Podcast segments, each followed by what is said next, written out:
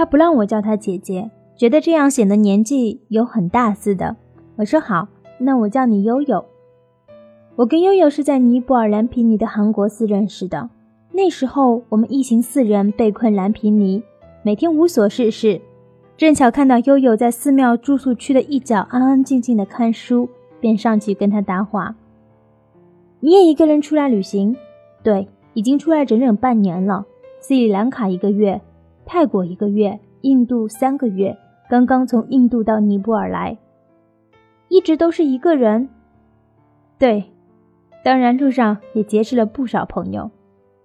我默默地打量着他，稍有皱纹的眼角。掩饰不住姣好的容貌，身材瘦瘦小小，精神头倒是很足，留着齐腰的卷发，身上穿着绿色上衣和淡绿色的印度独有的肥大裤子，手里随意地翻着一本厚厚的尼泊尔旅行攻略。你怎么就自己跑出来了呢？一直都想出来走走，但总觉得自己英文不好，后来觉得实在是应该做这件事情了，就索性退掉了房子。把两只狗也送人了，拿着护照直接经中国香港去斯里兰卡了。他把长发放下，重新随意的卷了起来，妩媚动人。你在印度待了三个月？是的，去学习瑜伽。我的职业就是教别人跳舞，自己得先精通吧。教人跳舞，好棒的职业。不算是职业，我是自由职业者。如果绑在一个职业上，朝九晚五的上班，我可受不了。我不禁对他肃然起敬，因为我无法做到如此真正的洒脱。忽然就想去了解悠悠这个一个人旅行的女人，所以对她笑了笑。天太热了，我们进屋说。好啊，进屋来看我在泰国拍的美食吧。那个时候因为罢工，物质急剧缺乏。加上每天只能吃素食，每个人都是一副吃不饱的样子。见到美食就两眼放光。他所住的通铺只有他一个人，收拾得十分整洁，水泥地明显是用抹布细心擦拭过的。与之相比，我们的屋就是一个猪圈。悠悠从跟他一般高的背包里取出了厚重的电脑，眼尖的我发现旁边居然还有一口小小的锅。他笑了笑。在印度吃了三个月的咖喱都吃出病来了，水土不服，然后就背了口锅，每天煮点青菜。他打开电脑，开启音乐，准备给我看他旅行的照片。我忽然提议听我的音乐吧，我在拉萨加德满都逃的。你背了那么多碟在身上不重吗？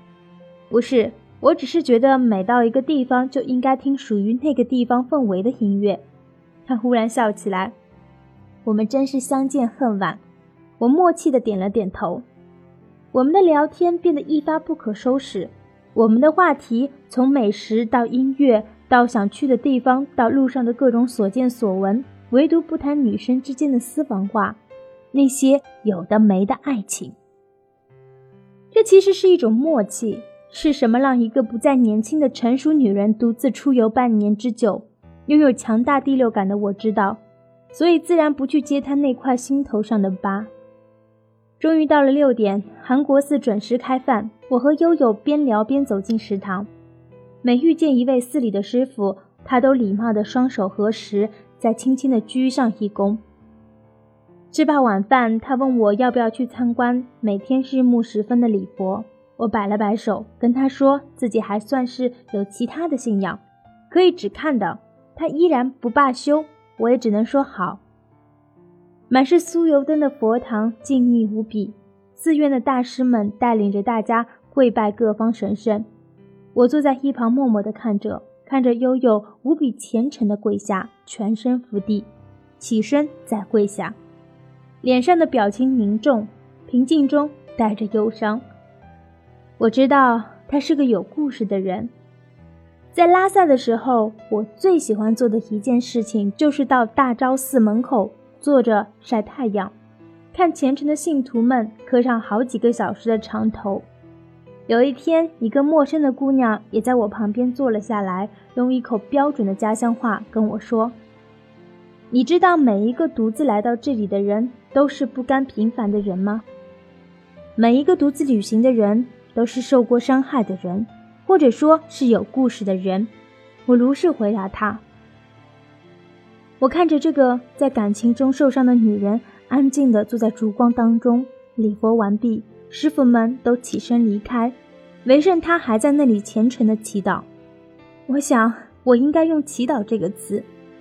每一个拥有真正信仰的人都因为一些伤痛，深深地思考过自己的人生，而后无法寻求到出路和答案，才会投奔信仰。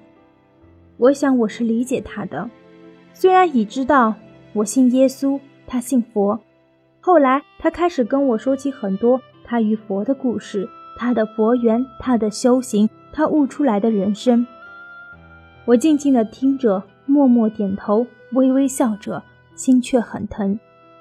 再后来，我陪他去了很多蓝皮尼的其他寺庙，虽然天气炎热无比，而对于那些心里安静如水的人，心境就自然凉。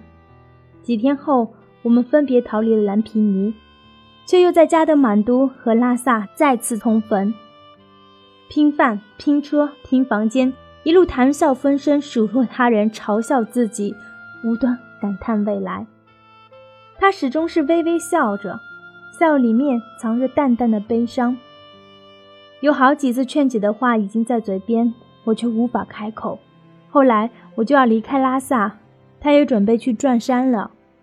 别离近在眼前，而他却始终没有给我讲他的故事而我也无法安慰他什么。